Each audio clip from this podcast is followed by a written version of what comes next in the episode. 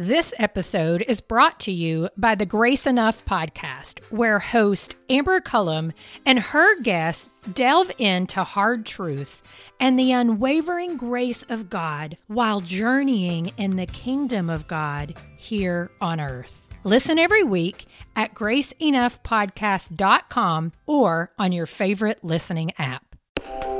Welcome to the Table Podcast, where we discuss issues of God and culture. Brought to you by Dallas Theological Seminary.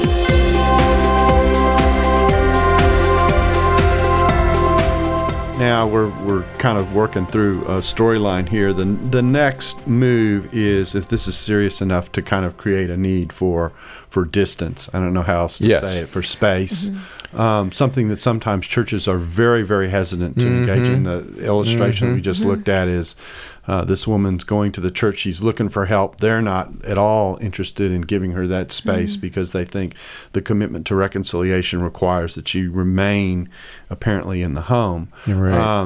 And yet that can be a very, very dangerous place to be, and it doesn't create the space necessary that even if you're going to work in a reconciliation direction, allow that to take place. So let's talk about the need for space first, and then talk about, okay, if you need space, where might you go? Mm-hmm. So what about the need for space? We would always want to let people know that the calling for marriage does not mean to put yourself in harm's way in marriage. So, yes, God hates divorce, but he also hates violence. He hates abuse. He hates control for self-serving purposes. See, and so if a person is ever at risk in their sense of safety in their own home, then they need to have an option from that. Like, you know, like we said, it could be a friend, could be a local shelter. See, there's also a hotline if you're just feeling like it's not safe to talk to anybody, but you could call an 800-799-SAFE. That's a national hotline that will help a person who's wondering sort through what's safe and what's not safe, or what their immediate response might need to be in that moment. So I think that's a really good thing for people to have that 800 number available. Now, some people would think, well, I don't have a friend I can go to who I could ask to do this. But that doesn't preclude the possibility of finding help. You've mentioned shelters a few times. Let's talk about the role that shelters play. What for someone who doesn't even know what a shelter is, what would that provide? We know the Union Gospel Mission, there's the shelter here in Dallas and one in Fort Worth in this area. And, you know, it provides a shelter for women and children. They also have one for singles as well as those for families. They provide them a place to be during the day and at night and feed them meals. They provide care for the kids. And then I know that there are also shelters that are for those specifically coming out of domestic violence, not just some are homeless shelters and domestic violence shelters, and then there's those that are just for the domestic violence. Also know there is a project going on right now for several apartments and all being built in Grapevine. It's going to be called the Gatehouse, and it is for abused women and their children, and they're going to have a training program and everything for up to 2.5 years that will help them to restabilize and get balance back in life and equipped to go to work if they need to. So I know that there, just in this area, there are several places that are working together to provide for those in need. What? I might add also, Daryl, for our listeners who are in the Dallas area, we have several of our counseling students who have interned and even gone on to work full-time at the Genesis House in Dallas. And I've done work with them as well, and so they are a great local resource. Now, what's an indicator that space may be necessary? Is it the sense of not being safe in the home? Is it the level, the threat level becoming high enough that that really is an indication that there just needs to be a cooling off? Right. Well, obviously, any physical harm mm-hmm. is okay. This is not safe. This mm-hmm. is not appropriate. Just like the mm-hmm. woman on the interview spoke of, if you could think of if anybody else in my life was doing to me mm-hmm. what my spouse is doing to me, would I allow that? Mm-hmm. Would that be okay? Mm-hmm. Is there something wrong with that? Mm-hmm. Okay, and so I think that's a good guideline to ask yourself. But don't just limit it to the physical. Think mm-hmm. in terms of being controlled, mm-hmm. Mm-hmm. whether it's with the use of words, mm-hmm. Whether it's character assassinations, or even the look. You know, mm-hmm. so there's a look that we all have that we give to someone mm-hmm. when we are maybe angry or upset or frustrated with mm-hmm. somebody, but that's not the same as a look of I'm going to control you, and if you don't do what I'm expecting you to do, things are going to get there's bad a payback there's on a that. Yeah, mm-hmm. yeah, there's a threat in it. Okay. All right. Well, let's listen to the next piece. I think it's short on what's called the battle. We minimize by literally just not hearing what people say. I mean, you know, we can totally shut it out and not acknowledge what we're hearing from the other person. Or we can try to explain it away. Well, it wasn't that bad.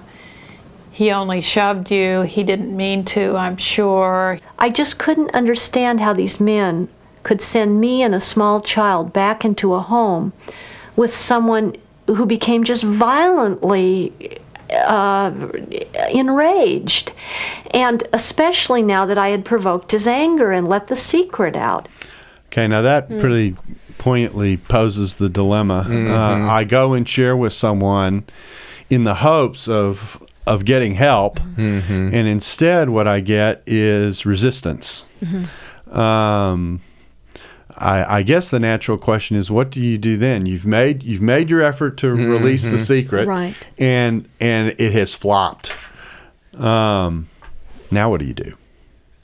You go up the chain. Right. Right. Yeah, you hit a bad spot on the chain. Don't give up. Yeah. Don't quit. Yeah. So that means, and this is where moving outside your circle sometimes may become necessary, because some mm-hmm. people live in a circle that's so tight right. that there literally there may be one place to go, but that may be it. You may only have right. one pitch. So mm-hmm.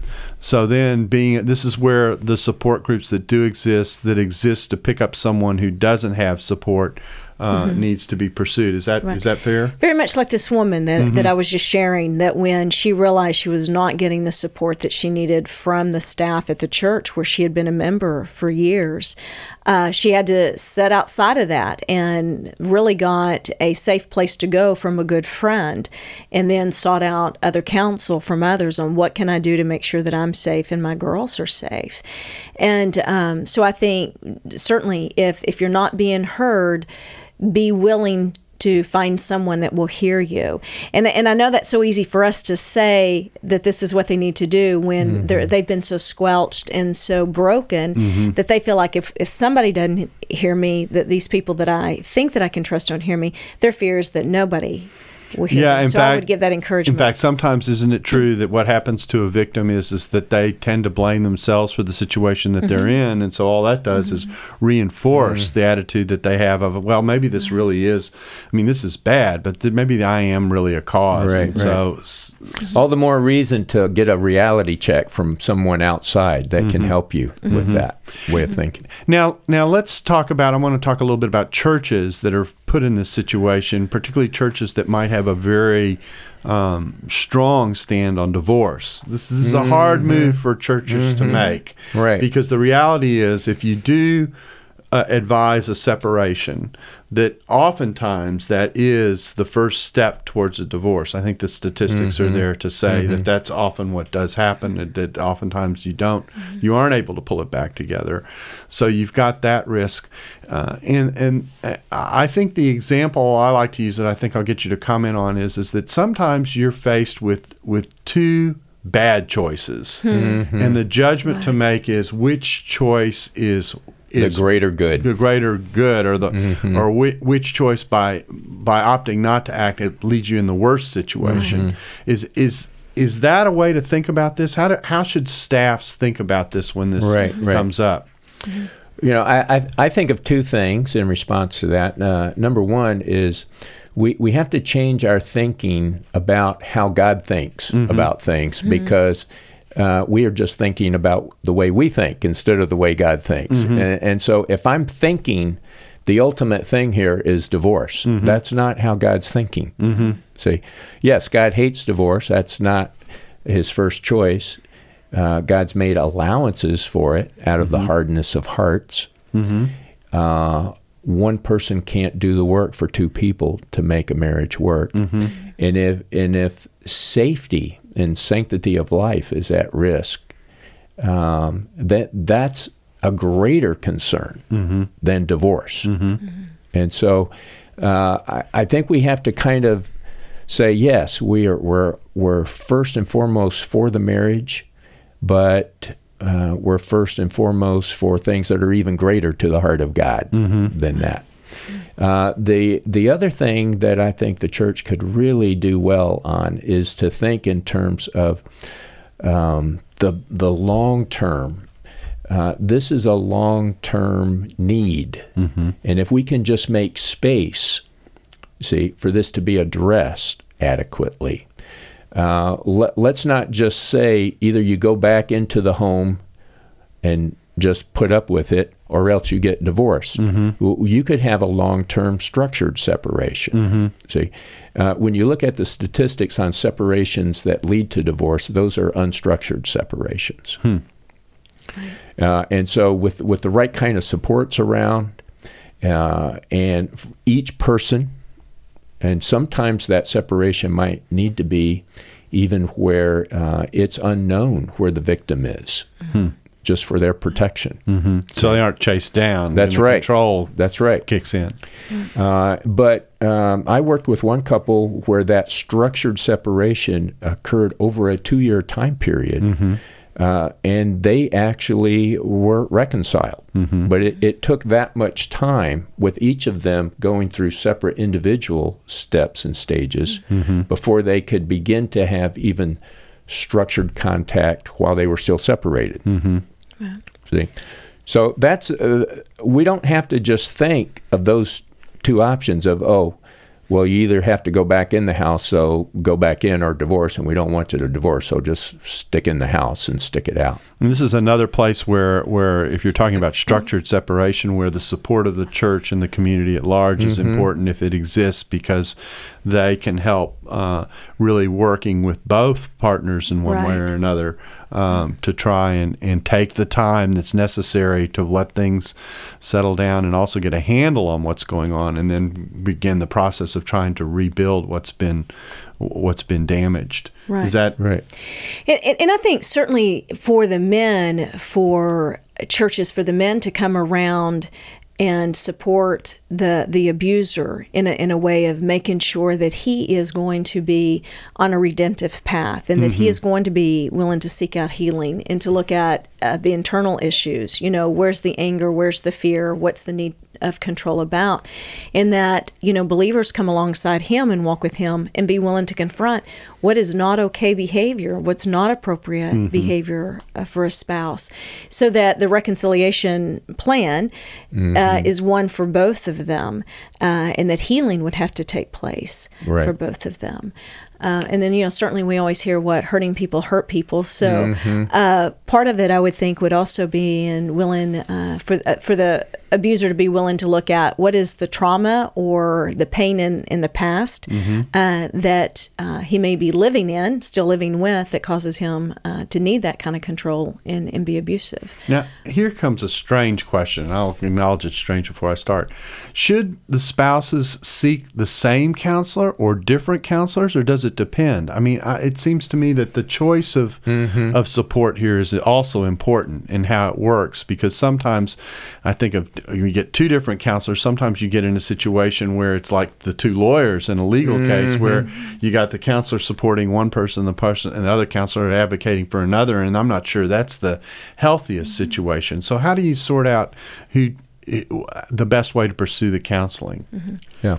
I would recommend two different counselors and a consent of release being signed by both parties for both counselors so that the communication can be between the counselors on staying on the same page, being able to validate what change has taken place.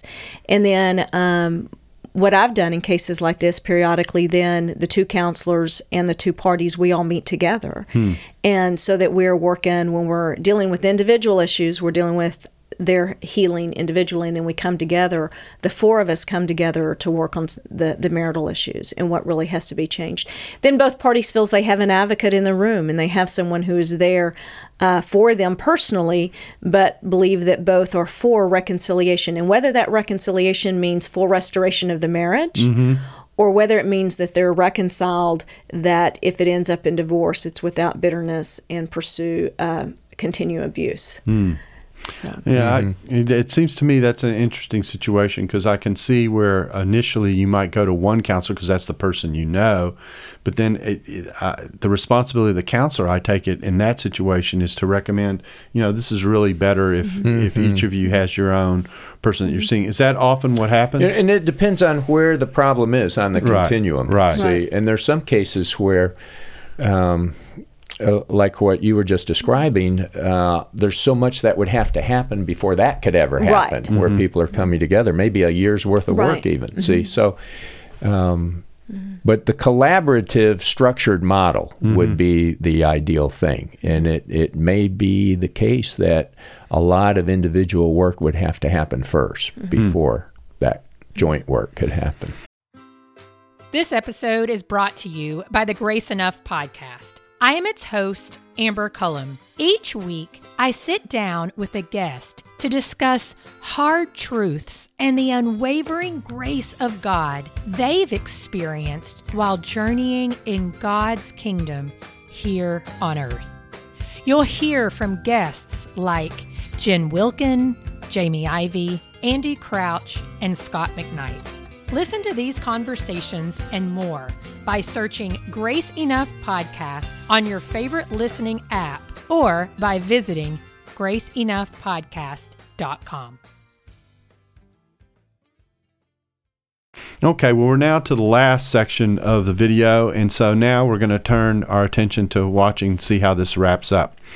That they not only have to fight the abuser in order to keep their sanity and to keep physically safe and to keep the sanity and safety of their children, but they also fight the community who wants to blame them and put them down. They also said in the same letter that women should try to reconcile with their husbands, and especially that no believer should go to court against another believer. That bothered them a great deal, that there was the possibility of a divorce. Wow. Okay, well, that obviously puts another issue on the table, and that is not only do we have a problem with divorce, but now we got a problem. We got to go to court to get a divorce. So that's two strikes against the person pursuing potentially a breakup of the marriage. What? Again, I think we've probably already answered this to a certain degree, but it's probably worth reaffirming here. What process do you go through when you've tried everything, you're at the end, the vow has been broken, it's clear if the person goes back into the house, they're going to be at risk. There is no good conciliatory path to take. That's right. What happens then? And how should communities do that? I think biblically you just have to accept the truth that in this broken world with broken people, one person can't do the work for two people to have reconciliation occur. That's a biblical concept. It requires two people, see? And so even though that would be very regrettable that it's not able to happen, it's still the next greater good, see, that you would be able to live a life of safety and dignity where you're not living under control of another individual. So, and then the only way we have to do this is to go to court and get the divorce. I mean, because you don't have two participating parties. That's right. So that's the only recourse. Yeah, I mean, there is. I mean, if the person wants to disentangle themselves, not just socially but legally, then that really is the only option. Mm-hmm. So again, it's not the best option, but it sometimes is what we face, and we have to sometimes face up to it and say this can't be put back together. Mm-hmm. It's regrettable, but it's the case. Yeah. I was just going to say, I think that's where we have to accept that. I mean, just some of life is so complicated. Mm-hmm. There's not just this one answer that's going to work for everybody, or this one solution that is going to be the easiest solution. And where none of these solutions would be easy, and there's going to be a complexity that makes, I think, even us as believers have to step outside of our comfort zone and walking alongside people who are hurting in this way. But I think when it comes to, we would never support someone going back into a situation where they are going to be harmed. Mm-hmm. And if there's evidence such that change has not taken place, we can't support them in doing that. Mm-hmm. And so supporting them to make the wisest decision going forward for themselves on what they know they need to do for themselves that will be the healthiest decision that they can do. Gary, you're going to add something. And again, we don't want to just jump to that as the immediate alternative. Right. See, if we can allow space and time for the possibility of people to change over time, right, that would be the better approach. But even if there's not that change over time for the person who is the victim and is following through with the divorce, that's also something that is not outside of God's redeeming work in that individual's life. Mm-hmm. And so we want that person to be very much embraced by God's redeeming work, even following that bad situation. Okay, well, I think we're down now to the last segment. Let's hear the rest of the video. A covenant relationship like marriage presupposes, I believe, mutuality, trust, respect. It should be a place where persons feel safe and supported. And when one partner brings violence to that relationship, it destroys the trust. If you can't trust your partner not to hit you, it's very hard to trust much of anything. All my years as a Christian, I'd been an evangelical, Bible-believing Christian, and I had deeply believed and taught my students. I was a college professor. I would teach literature. I would teach about God's grace, how He loves us regardless. But that was, I guess I didn't believe it because I was totally surprised to find that God was with me even though I was leaving my husband and the church was telling me I was wrong. But when two people are covenanted together and that violence then is brought to the relationship, it breaks the covenant. Sometimes it's possible to restore that covenant, but it requires a lot of work, particularly on the part of the person who broke the covenant.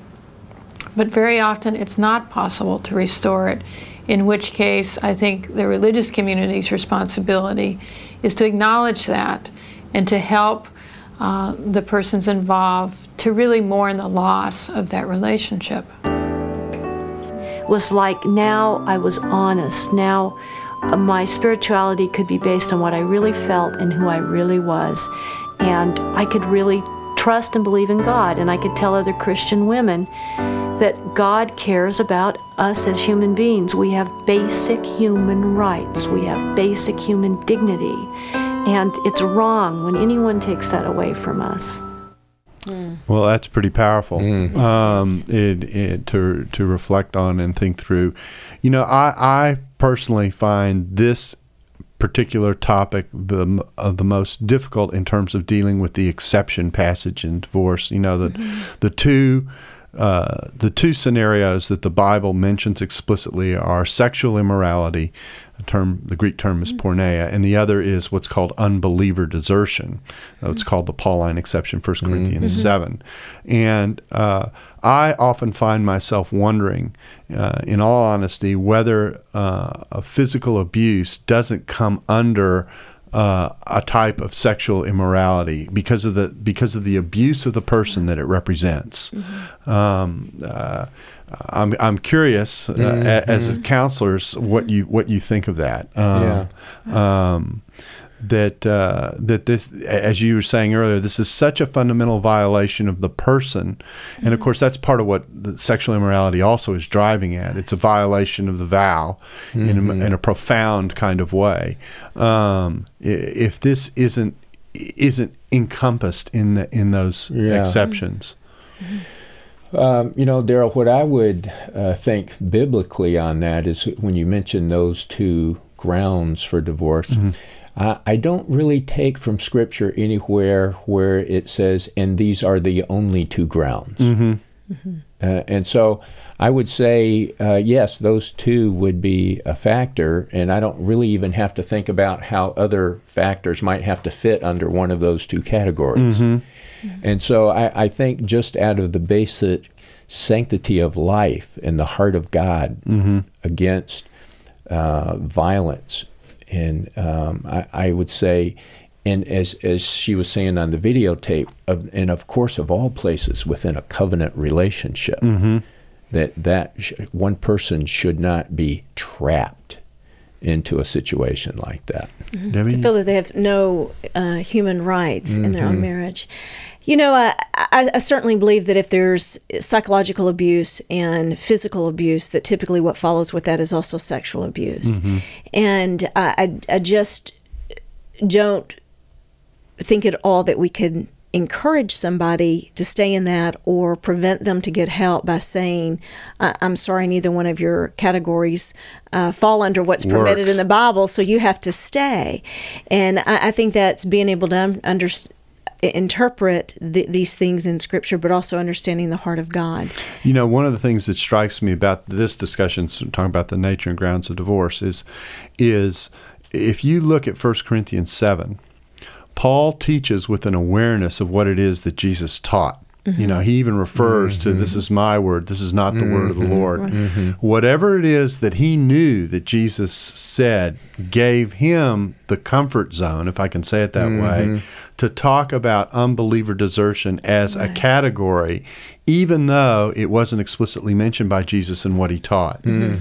So this is right. going in the direction right. that you're suggesting, that uh-huh. there's something fundamental about what marriage is and what the partners are to bring to marriage mm-hmm. Mm-hmm. that suggests that when we think about the fundamental abuse, not just spousal abuse, but the abuse of the marriage that mm-hmm. represents, that it does represent in some senses a broken vow, and that mm-hmm. and that God's heart in that situation wouldn't be for the person to remain in a situation in which they are personally at risk. Yeah, right. So, well, this has been a difficult topic to cover, yes. and it's an important topic. I want to give you all each a chance to say kind of a final word. Okay. So Gary. How would you? I would say a couple of things. This is a thing that grows with secrecy, and so it's a problem that we're prone to not be aware of or to think about. And so I would say this is really worthy of the church's attention. Yes. The other thing that I would really want to say is that this is not limited to a certain category of people. This is across all categories, rich, poor, whatever your background is. This is across all categories, and so the third thing that I would want to say for the church is that this is also within the redemptive work of God that change can happen, and it's a very marvelous, wonderful thing to see the power of God's grace actually changing this kind mm-hmm. of a problem.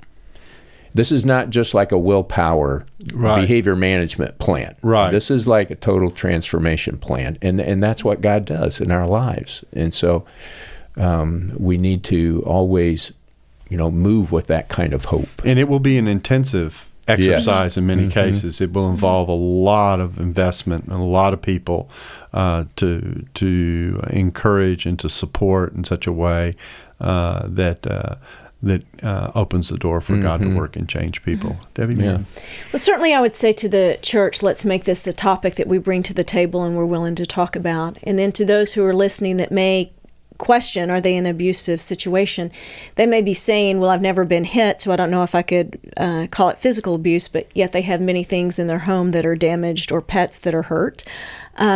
So property and pet abuse is also considered part of domestic abuse. Then certainly there can be the sexual abuse, the physical and or the emotional.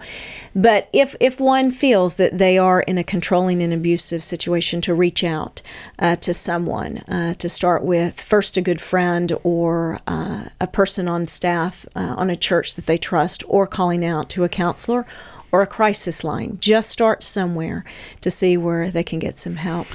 And then, you know, we've talked about possibility of reconciliation or when it doesn't happen. There's 5 words that I use a lot with clients, whether I'm working with them individually and or with couples, of what I see that God is able to do. And we've got history of it and biblical accounts where he does it over and over again, and he can in our lives, that he rebuilds, he reclaims, he redeems, he restores, and he resurrects. And trusting how he can do that regardless of our situation, that those are 4 things that he's committed to working on in our lives. You know, I was going to just wrap up, but one other thought has come to me. What advice would you give to someone who hears from someone being abused?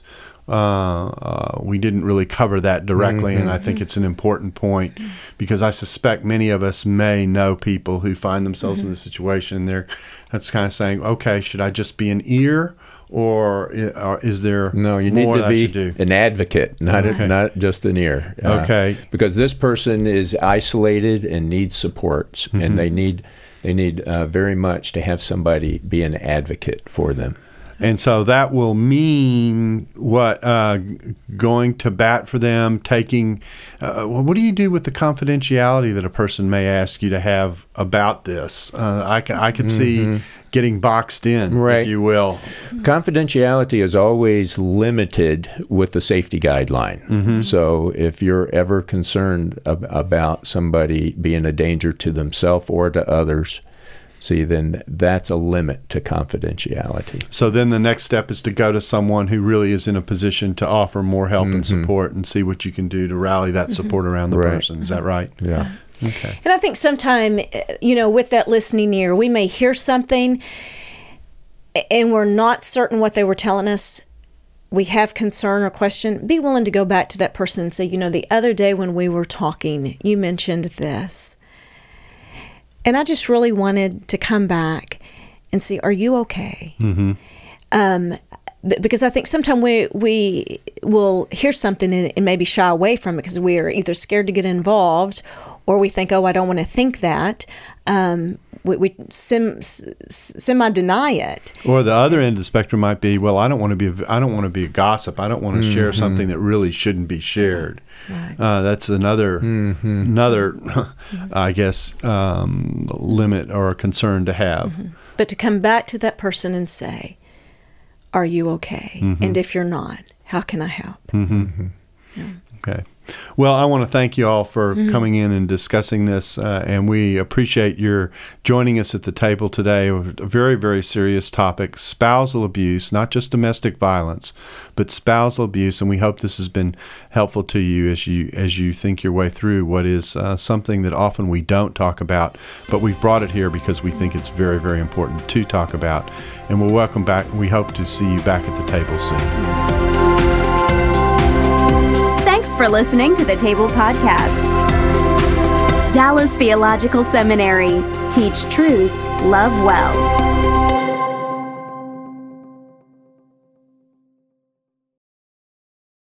This episode was brought to you in part by United We Pray. United We Pray is a podcast devoted to praying and thinking about racial strife, especially between Christians. Come join us in praying for the unity of God's people.